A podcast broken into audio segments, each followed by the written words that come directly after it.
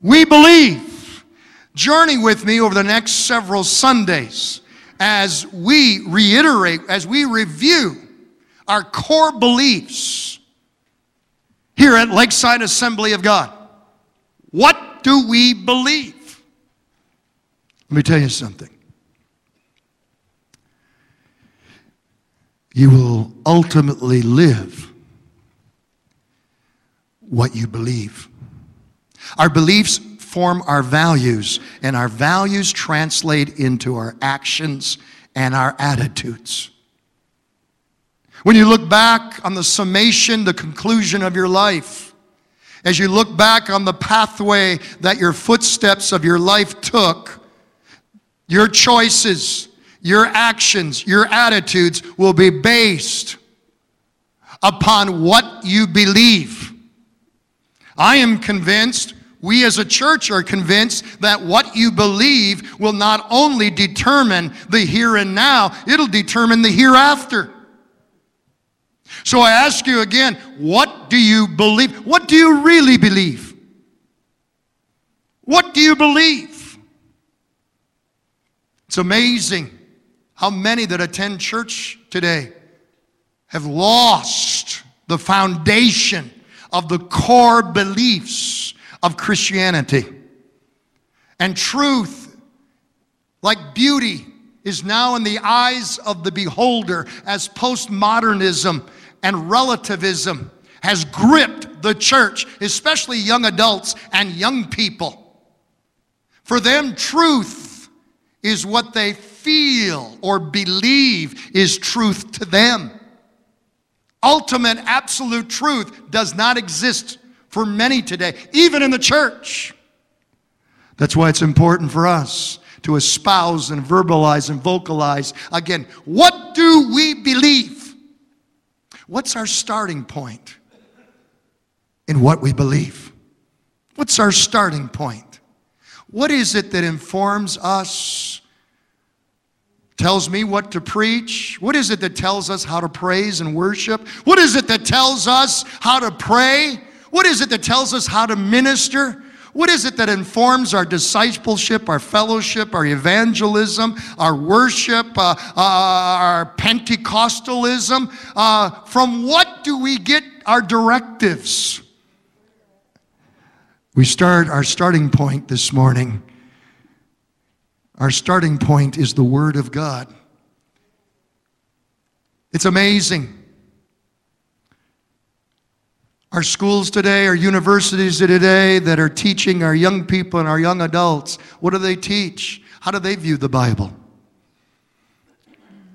How do they view the Bible? Next slide. The Bible is nothing more than a collection of old myths, legends, and fables. It's just another work of literature, and its only value is for children's bedtime stories. End quote. It's no wonder that 80% of our young people that go on to secular universities and colleges, 80% we're losing to never return back to the church again. They're brainwashed, they're indoctrinated by secular humanism, relativism, determinism, naturalism. There is no God. The Bible is just another work of literature. So I come back to you this morning, Lakeside family, what do you really believe? What you believe is what you practice. Talk is cheap. I appreciate your amens this morning, and I need them because I'm still struggling with my voice. But talk is cheap. Even amens can be cheap. What will you practice on Monday? Will you open the Word of God? It's amazing. We can criticize secular universities, but how many, how many countless Christians, they're reading their emails, they're reading their texts, their Twitters, uh, their tweets, they're, they're reading their Facebook, but they've never opened the book. They don't know God's Word. They don't know God. They don't read the Bible. Well, that's where we're going this morning. The first message that I share with you on our We Believe series is We Believe. Put the slide up, please. We Believe. Put it the slide up, please, for the title. Amen. I'm not following my notes. There we go. No, Go forward, not backward. We believe in the power of God's word. Would you put this? There you go. We believe in the power of God's word. Pastor, Pastor, is there any hope in a generation, an X rated generation? A generation with a moral meltdown, a generation that has rejected the Bible and made the Bible the most banned book in America today. Don't you know you can bring the Koran to school, but look out if a student or a teacher brings the Holy Bible, the Word of God, to school. Well, I come to you with good news this morning. 2 Timothy chapter 3, turn to that on the slide, please.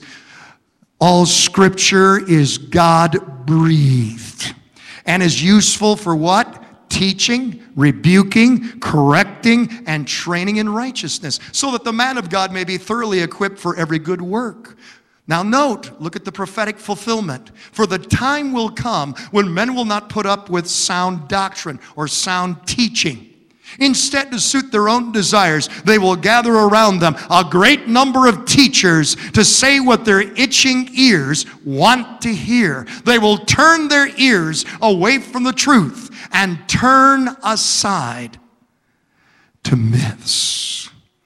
As we look at the power of believing in God's word this morning, I want you to pray with me right now that the Holy Spirit will come and do a brand new work within us. Father, we ask, send your Holy Spirit even now to wake us up and to give us a new reverential awe for your word, the holy word of God.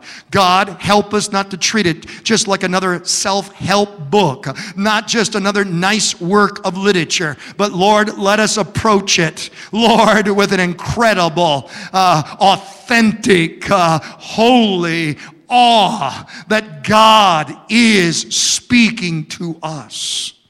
And Lord, I pray, anoint this word so that we'll not only receive the printed word, but we'll receive your word in preaching this morning as your spoken word into our lives. In the name of Jesus, amen and amen.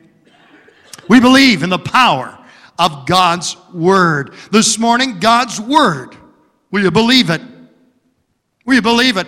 Well, preacher, I'm one of those. I have an analytical mind.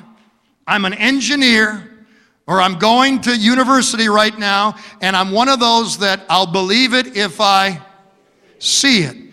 Listen to me. I do not believe that faith comes without reason. I do not subscribe to the notion that you have to check in your brains when you walk through the front door of this church. I want to give you some valid, objective reasons, proofs for knowing that this book is unlike any other book, that it's the Word of God. Objective reasons. Reason number one archaeology has always, always verified the historicity of the Bible. Archaeology cannot prove that Jesus is your Savior, but when the Bible touches upon history, I want you to know that archaeology has always confirmed and never denied the veracity of the historical studies and narrative accounts within the Bible. Proof number two the Bible reveals advanced scientific and healthcare knowledge more than 3,000 years before their discovery. Do you know that more than 3,500 years ago, the Bible revealed that the earth is round at a time when the ancients believed the earth was flat.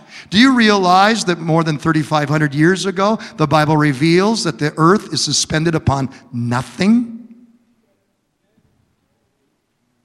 When the ancients believed that it was suspended upon the back of a turtle, which was on top of elephants?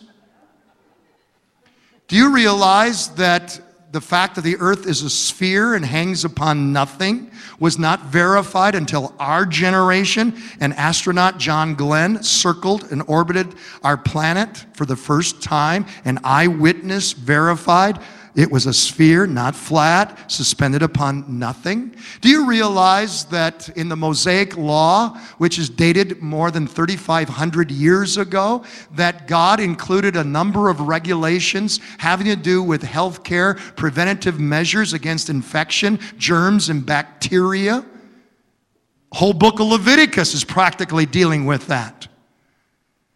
And germs and bacteria were not discovered by scientists until about 125, 150 years ago. The Bible knew all about God knew that more than 3,000 years ago. How do you explain it? But God. Reason number three that I would give you the incredible mathematical precision of the Bible is proof of its divine origin. The Bible is written in two ancient languages originally Hebrew and Greek. These are alphanumeric languages. Each letter of the alphabet in Hebrew and Greek can be transposed and equated to a number. All the letters of the Bible can be transposed into numbers. The Bible is a mathematical puzzle. God has created a fail-safe system in the Bible. If you add to the Bible, you break down the mathematical puzzle or the house of cards of the Bible. If you detract from the Bible, you do the same. It break, all breaks down like a house of cards. The Bible, with its mathematical accuracy and precision, is poetry to a computer. For instance, the first verse of the Bible, in the beginning, God created heaven and earth. When you transpose those Hebrew words into numbers, you'll find out that mathematically there are more than 30 multiples of the perfect number seven in the heart of the first verse of the Bible. No human mind can contrive that. It cannot be done in English. It can't be done by a computer. You can only explain it with one answer God. God. And that's, I'm just, I could spend a whole year, as many of my class students are aware, on just teaching on the mathematical accuracy of the Bible. Another reason and proof for the Bible is the prophetic fulfillment. Prophetic fulfillment. Read the book of Daniel, all the prophecies given more than a thousand years ago in the book of Daniel, really uh, more than 2,000 years ago in the book of Daniel. His prophecies are now our history, literally fulfilled. Or, for instance, are there any prophecies of the coming of Muhammad in the Quran? How many prophecies of the coming of Muhammad are found in the Quran? Zero, zilch, nada. You won't find any. How many prophecies of the first coming of Jesus are found in the Old Testament? There's over 300. Some given 500 years before his birth, some a thousand years before his birth.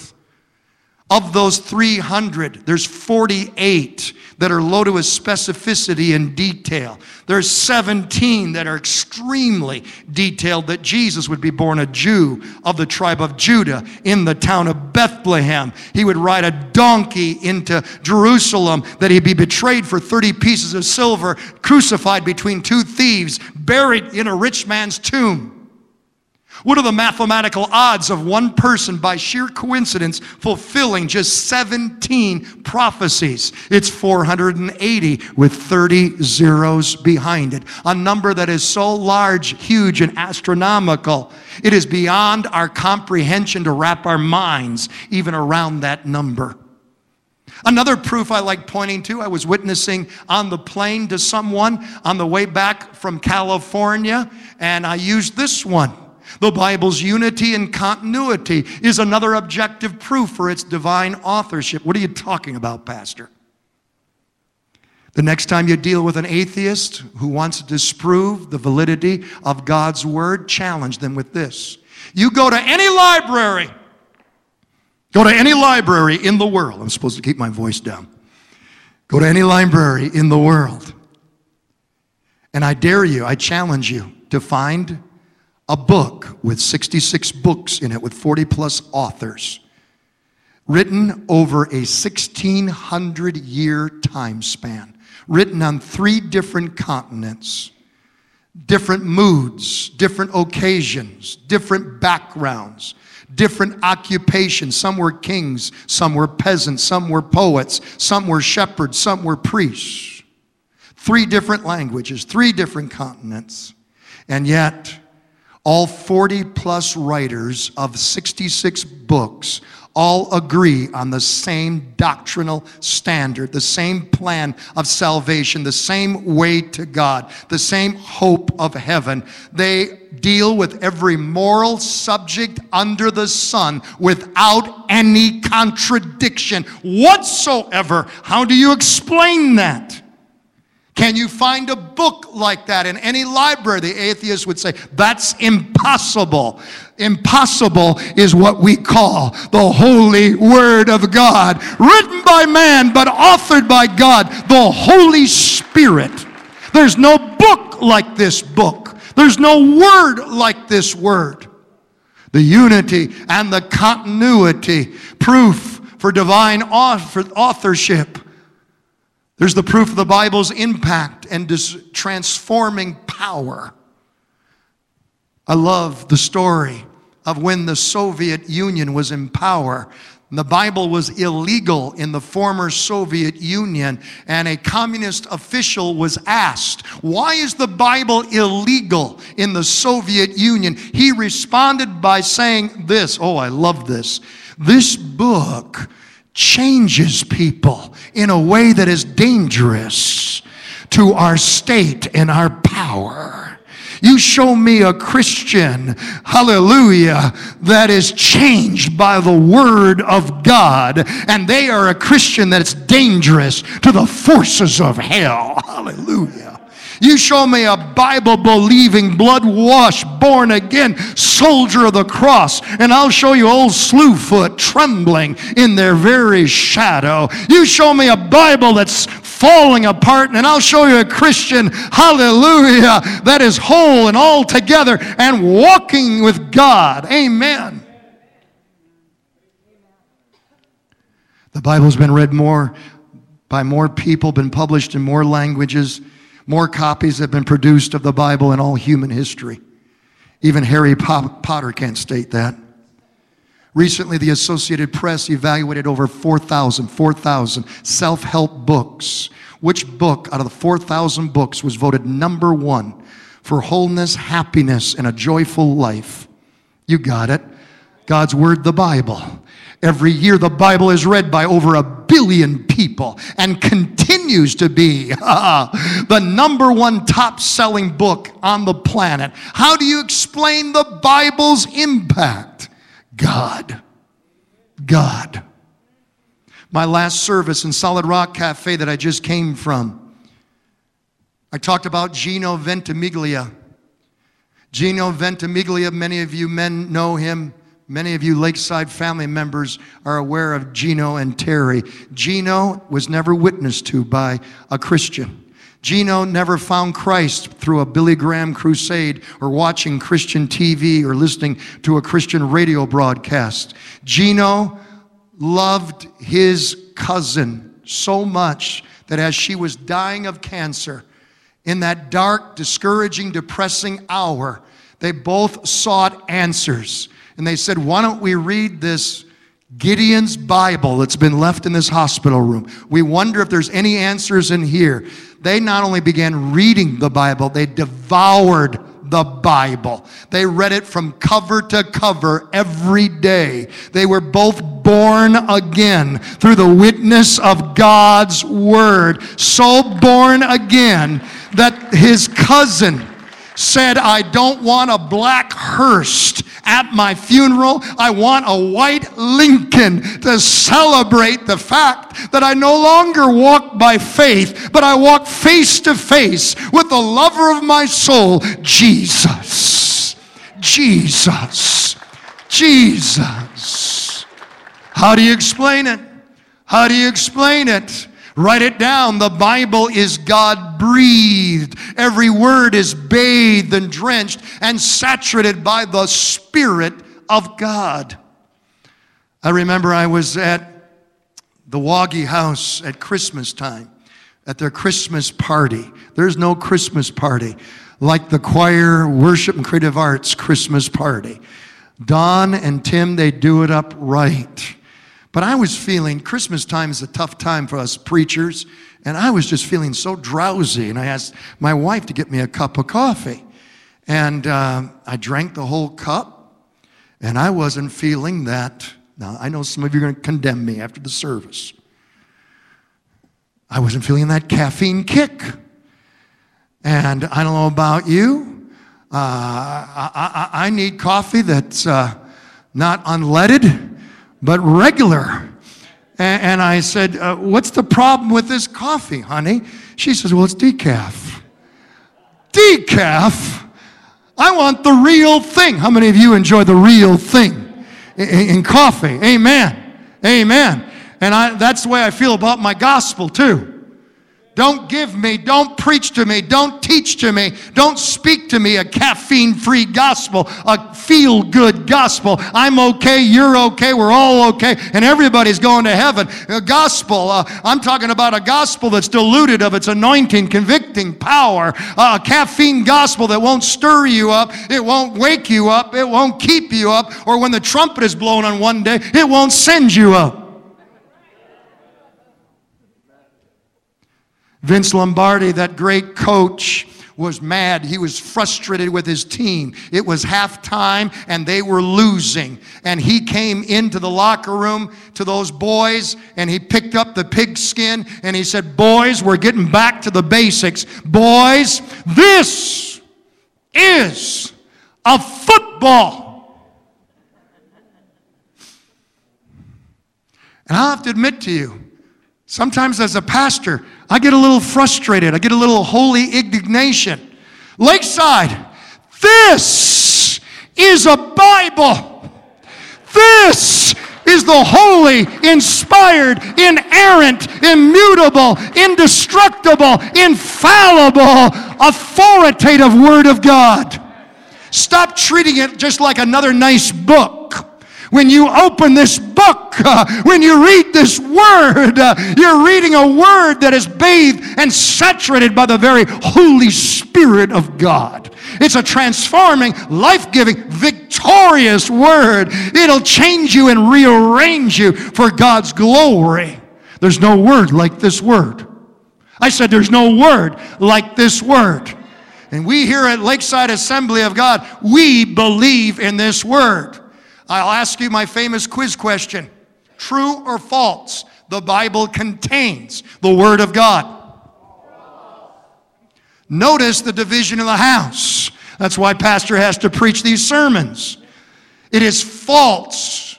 The Bible does not contain God's Word, the Bible is God's Word. There's too many preachers and teachers preaching out there that, oh, 50% of it is God's Word. 50 per, or 25% uh, you can believe. I want you to know that Lakeside Assembly, the church you're in right now, we believe it cover to cover. It's all God's Word. Not a slice, not a dice. We believe in the whole loaf. Can I hear an amen? God's word, believe it. God's word, receive it. When you receive uh, and believe God's word into your life, you receive a living word with power to transform your life. What's the longest chapter in the Bible? What's the longest chapter in the Bible? Somebody raise their hand so I can call upon you. Eugenia. Psalms 119 is the correct answer. She gets the gold star this morning. She is the teacher's pet this morning. There she goes. Way to go, Eugenia. Amen. Psalms 119 has 176 verses. 173 out of 176 verses all give glory to God's word. For instance, verse 1, blessed are they who walk according to the word of the Lord. Verse 9, how can a young man keep his way pure? By living according to your word. Verse 11, I have hidden your word in my heart that I might not sin against you. Verse 28, strengthen me according to your word. Verse 43, may I never forget your words, for they are my only hope. Verse 65, do good to your servant according to your word, O Lord. Psalms Psalms 105 Your word is a lamp to my feet and a light for my path. See what's promised to those who live according to God's word blessing, purity, strength, hope, success, guidance, real life. Real life. Real life. Trust God's word. Look out when you trust the arm of man, the ingenuity, the expertise of man. Many of you know my parents, my parents have decided to come back come back to God's country. And just this week, they accepted an offer on their home in Florida, and uh, uh, they have purchased a condominium up in Imlay City. They, yes, they have chosen the younger brother over the eldest.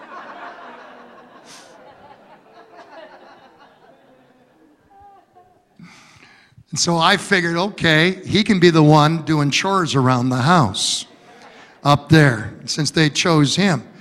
Well, my mom just gave me a call and asked me to do a number of chores around there. I said, Well, you chose Jeff, but his back, Phil. His back, five years younger than me. His back. So your pastor spent a whole Saturday, yeah, up there, and then they needed appliances. And as my staff has heard the story, uh, I went out shopping appliances for them. Now, when I shop, uh, I don't just shop. I do a spreadsheet, a cost comparison spreadsheet that I developed with every appliance store in the area. And uh, uh, no, we didn't go online because dad wants to kick the tires and drive it around the block. And so uh, I've got them a great deal ABC Warehouse, uh, all their appliances, kitchen, laundry room, uh, best deal ever. KitchenAid, I mean, good stuff. Sister calls from Florida. Mom, you need Kenmore. Now be careful. I won't say where they bought it from.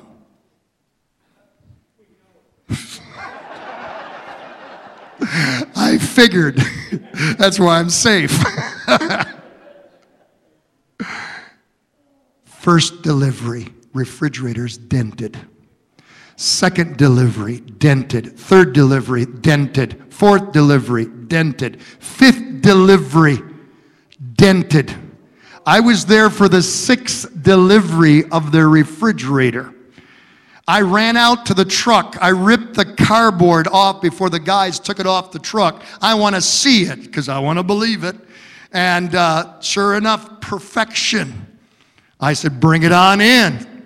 They walked it on in. They tried to maneuver it into the cavity for the fridge by the island with the granite countertop. It caught the corner of the countertop, dented across the whole front. I'm screaming, Stop! Seventh delivery. The number seven in the Bible is the perfect number, the number of perfection. My dad called me, it's perfect. It's the number of perfection. I said, This is ludicrous, Dad. I even went down to the store and I said, I'm the pastor of that church right by you. Now you need to do some type of goodwill gesture for my parents. So, seventh delivery. Dad's is perfect. I went over, perfect. Dad just called me yesterday crying. He had a carpenter working on the molding. The carpenter used to be an appliance salesman. He looked underneath the refrige with its carriage, its wheels, so you can wheel it in and out and not scratch their wood floor. The carriage is all torn apart. He says, if you wheel, try to, you'll scratch your floor. My mom was just in tears.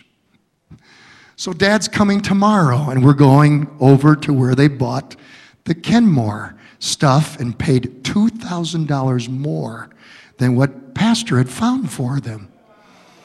What I've learned, the principle behind all of this, you can't trust stores. You can't trust brand names. You can't trust the arm of man or the mind of man, but you can trust the Word of God.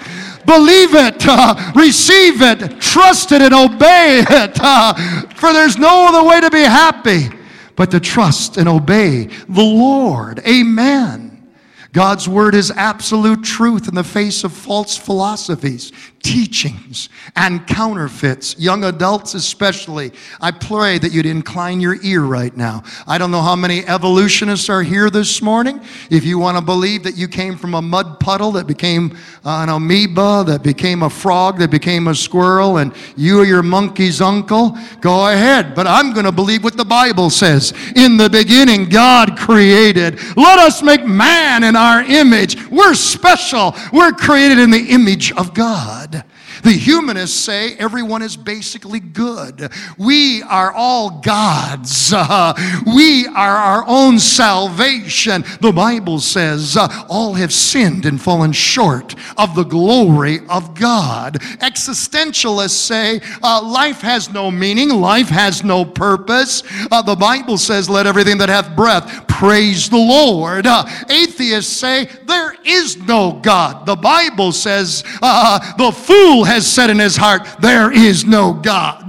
the materialists say, The one who dies with the most toys wins. Jesus said, What does it profit a man if he gains the whole world and loses his own soul? The hedonists say, If it feels good, do it. The Bible says, flee sexual immorality. The Mormons say the Book of Mormon is Bible part two. The Bible's answer to that is, if any man shall add unto this book, God shall add to him the plagues described here. Uh, the reincarnationists, the reincarnationists say, oh, there's no death. There's just change. You might come back as a dandelion. You might come back uh, as a dog. You might come back as a donkey. But the Bible says, for once it's appointed unto man to die, and then the judgment.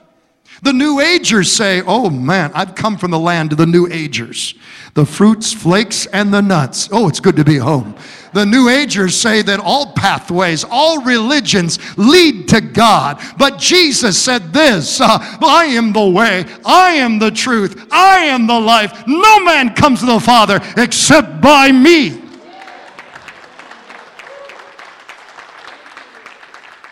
Listen, can I say this this morning? Can I say this this morning? I don't want to offend anyone. If I had a hotline right now to the White House, if I had a hotline to the Oval Office, I'd say, Mr. President, stop listening to the press. Stop listening to your White House uh, advisors and your White House staffers. You're going to fire them anyway. Stop twittering. Stop tweeting. Open the book. Uh, read the book. Uh, obey the book. For righteousness exalts a nation. When you believe and receive God's word, you find a powerful antidote for life's oldest enemy fear. Fear. There's no other topic, issue, or problem that the Bible addresses more than fear. Fear can't change your past, but it can poison your present and all of your tomorrows. Fear can rob your body of rest at night and fill your face with wrinkles so you look like a donkey eating green tomatoes. Fear has sent millions of Christians to the cemetery long before their appointed time. Fear is mentioned more than 600 times in the Bible. It is no small problem or subject. The Bible calls fear a spirit. Paul said to Timothy, For God has not given us a spirit of fear, but love, power, and a sound mind. What is the spirit of fear? Said to you this morning. What spirit of fear is haunting you if you were honest with us this morning? Are you haunted by a fear of failure? That you're, that you're going to end up being a loser? I want to remind you that God doesn't manufacture junk. God doesn't sponsor flops. My Bible and your Bible says, uh, I know the plans I have for you, declares the Lord. Plans to prosper you, not to harm you, plans to give you a hope and to give you a future. Are you haunted by a fear of loneliness, abandonment, desertion? I want to remind you that God's word declares nothing shall separate us from the love of God in Christ Jesus. Friends might leave you, family might desert you, even the one who promised you a forever love might divorce you. But there is one who has said, I will never leave you, I will never forsake you. Lo, I am with you always, even unto the ends of the earth. Are you haunted by a fear of poverty, unpaid bills?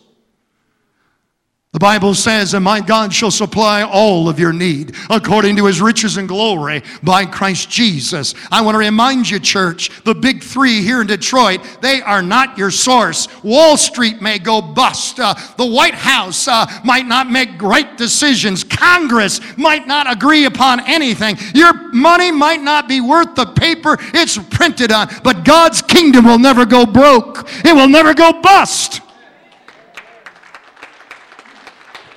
Are you haunted by the fear of the unknown? The fear of uncertainty? I want to remind you that Jesus is the same yesterday, today, and forever. That means He's already in all of your tomorrows. He's already in tomorrow. Don't worry about it. He's on the throne, and everything's going to be all right. Stop reading your horoscope. Put down your Ouija board. Disconnect your psychic hotline. Start reading God's Word. Start trusting God's Word. We don't know about tomorrow, but we know the one who holds tomorrow in his hands. Hallelujah. Maybe you're haunted by your past. Forget about it. God already has. It's under the blood.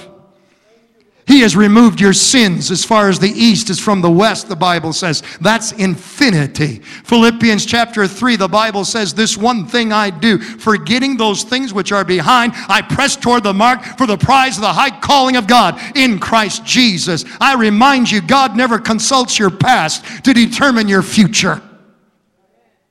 And God's Word, it reveals the antidote for fear and its close cousin. What's the close cousin of fear? Worry. The Bible says in Philippians, don't worry about anything. Instead, pray about everything. Tell God your needs and don't forget to thank Him for His answers. If you do this, you will experience God's peace, which is far more wonderful than the human mind can understand. His peace will keep your thoughts and your hearts quiet and at rest as you trust in Christ Jesus. Did you hear that? Don't worry. Don't worry. Don't worry about your health. Dr. Jesus is still in the healing business. Don't worry about your children's future. The Bible says, I have not seen the righteous forsaken, nor their children begging for bread. Don't worry about your feelings of insecurity, because the Bible says, He who is within you is greater than he who is in the world. Why be fearful? Why be worried? Isaiah 43, verse 2 When you pass through the waters, I will be with you. When you pass through the rivers, they shall not overflow you. When you walk through the fire, you shall not be burned, nor shall the flame scorch you. Why worry? Why worry? And even if you're haunted by life's greatest fear, death, Turn your eyes on the one who's conquered death. Hallelujah. I've discovered that only those who are prepared to die are those who are really prepared to live. Hallelujah. Because it's a win win situation. Paul said in Philippians 1 For me to live is Christ, and to die is gain. For the Bible believer, for the Bible Christian, it's a win win proposition. To live is Christ, and to die is even better. It's Jesus, it's gain. We're called to believe God's word, we're called to receive God's word, and we're also called to release it. You see, it's not enough to believe and receive the power of God's word. We're called to release it. Are you releasing the power of God's word on a daily basis? God's word is more than just the printed page. God's word is more, far more, far more than the written word. The written word in the Greek, in the original language, is logos. Logos. Even the world is familiar with the Greek word logos. It is the written or the printed word. God's word is far more than logos. God's word is released in authoritative, victorious power when it moves from logos to rhema. Rhema is a spoken word. it is a confessed word. It is a word that is declared to the forces of hell itself. It is using an anointed, appointed, authoritative word of God spoken over a death dealing, doubt destroying situation. Words. Words.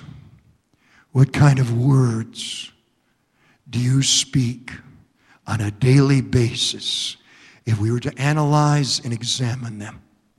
Words have power in the spiritual dimension. I am more convinced of this after decades of ministry than ever before. By words, God created all that there is. He spoke and everything came into existence. He said, Let there be light, and there was light. Jesus spoke in the midst of the storm. He spoke to the storm, Peace be still. Proverbs declares this about our words death and life are in the power of the tongue. Jesus picked up on this principle in Matthew. Jesus says, By thy words thou shalt be justified, and by thy words thou shalt be condemned. What words do you speak on a daily basis? What are you confessing? Are you confessing doubt dealing, death destroying, cancerous words of hell? Complaining, doubting, discouraging, depressing, cutting down, demeaning, denigrating words? Or are you speaking life giving, restorative, joy unspeakable, in the name of Jesus words?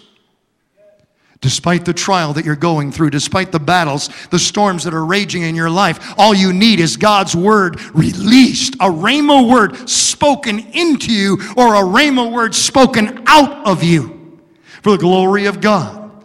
You need to understand as we close up in teaching this morning, there are two kinds of rhema words in the Bible. There are scalpel rhema words, and there are sword rhema words.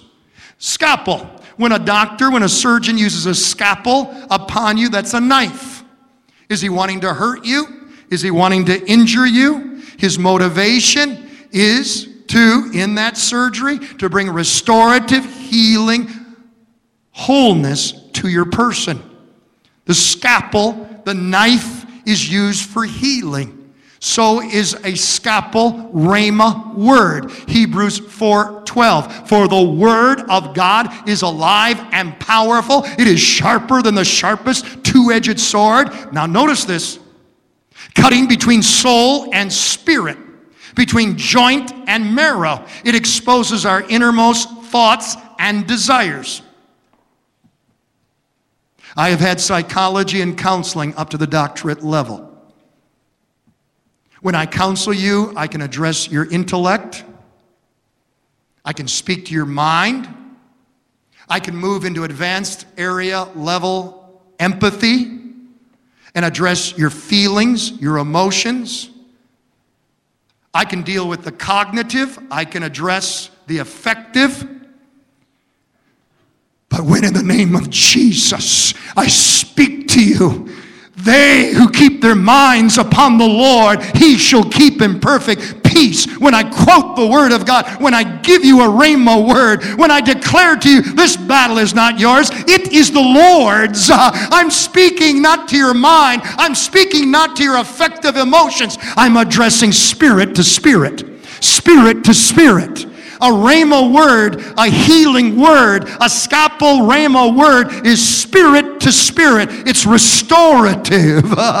when you open the book on a daily basis, when you devour God's word, your hidden uh, motive, your, your, your thirst and your hunger should be this God, give me a word. Today, give me a word. Speak to me through your word. He will be faithful in doing that if you'll expect it. It's all about expectation. But first of all, you got to open the book. Don't open the book like some do and go, ah, ah, ah. Judas hung himself.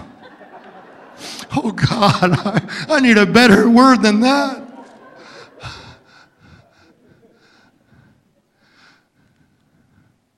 Go thou and do likewise. Oh God.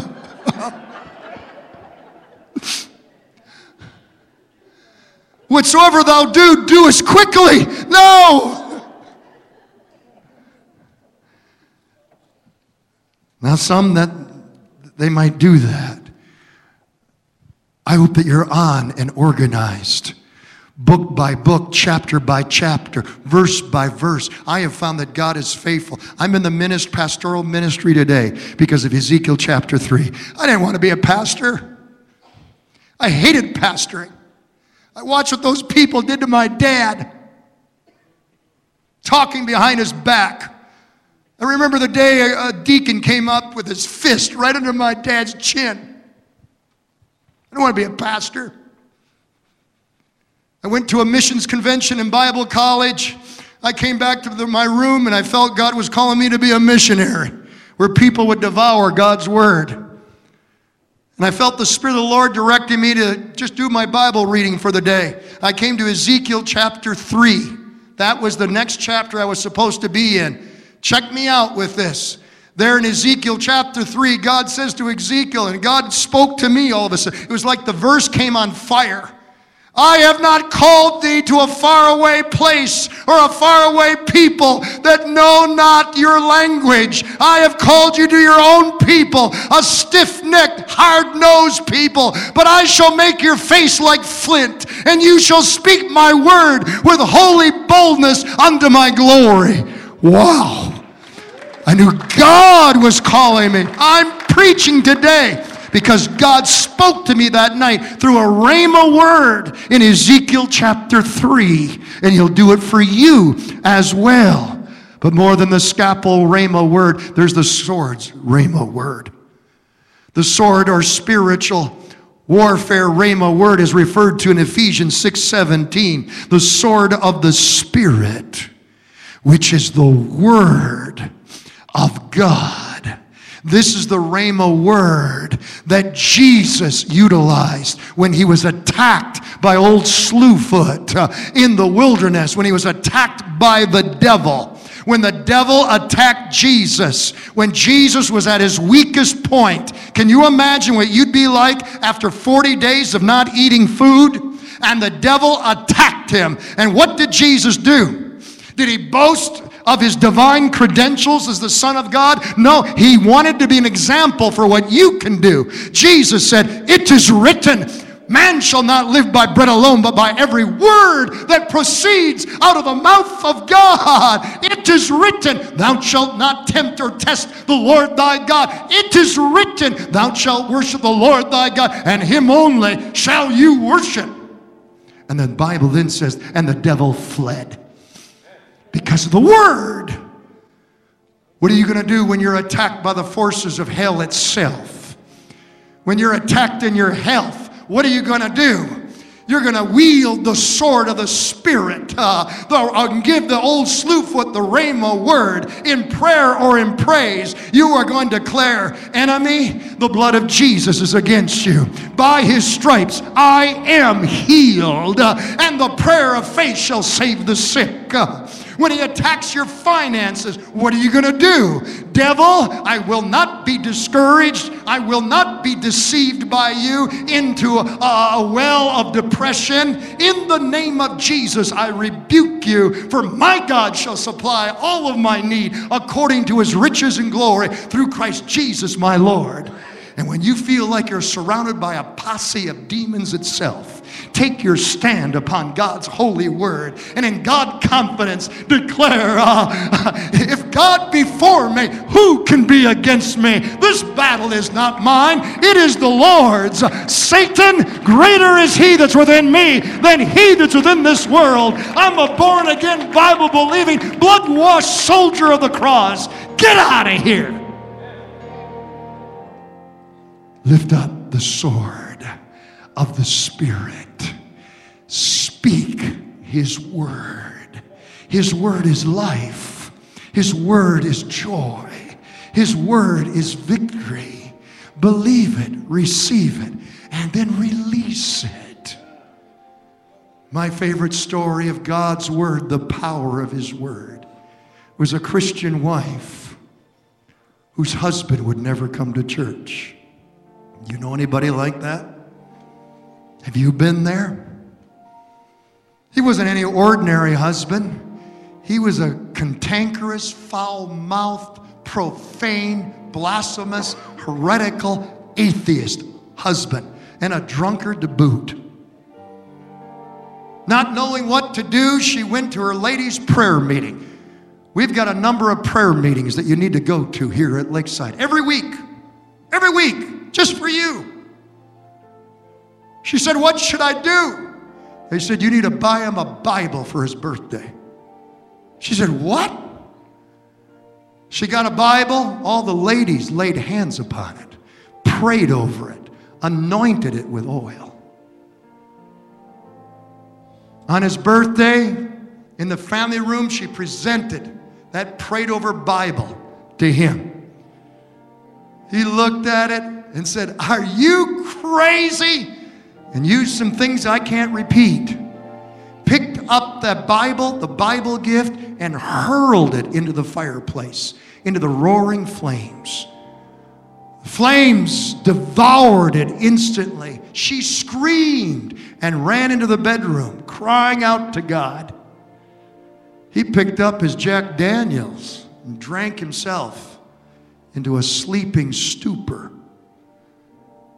Hours later, when he woke up,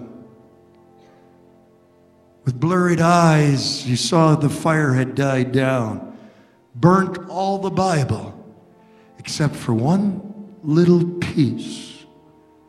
And he was curious. What did that one little piece say? He picked it up and read it. The words of Jesus Heaven and earth will pass away, but my words will never pass away. And the Holy Spirit of God hit him from the top of his head down to the tippies of his toes.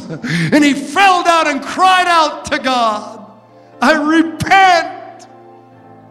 And became born again and a member of that church. God is no respecter of persons. What he's done for others, he can do for you. Bow your heads with me, Father. Father, we ask, come, come, come, sweet Holy Spirit, even right now, and knock upon the doors of hearts here this morning. Heads are bowed and eyes are closed. You've walked into this place, and perhaps you've never been in a church like this before. Perhaps you've never heard a sermon. But what I have given to you is more true than the certainty of the sun rising tomorrow or even being eclipsed. It is truth that there's a heaven to gain. It is truth that there's a hell to shun. It is truth that Jesus is the only Savior. And He paid the price for your sins upon the cross. You can't add to that. He's done it all. All you have to do is believe in Him, accept Him into your life, and obey His word. I'm prepared to pray a prayer. And if you would like to be included in this prayer, it's a prayer that'll make heaven your home and Jesus your Savior. It's a prayer that'll make you right with God and give you a hope for today and tomorrow. If you'd like to be included in this prayer, heads are bowed, eyes are closed. This is between you and God.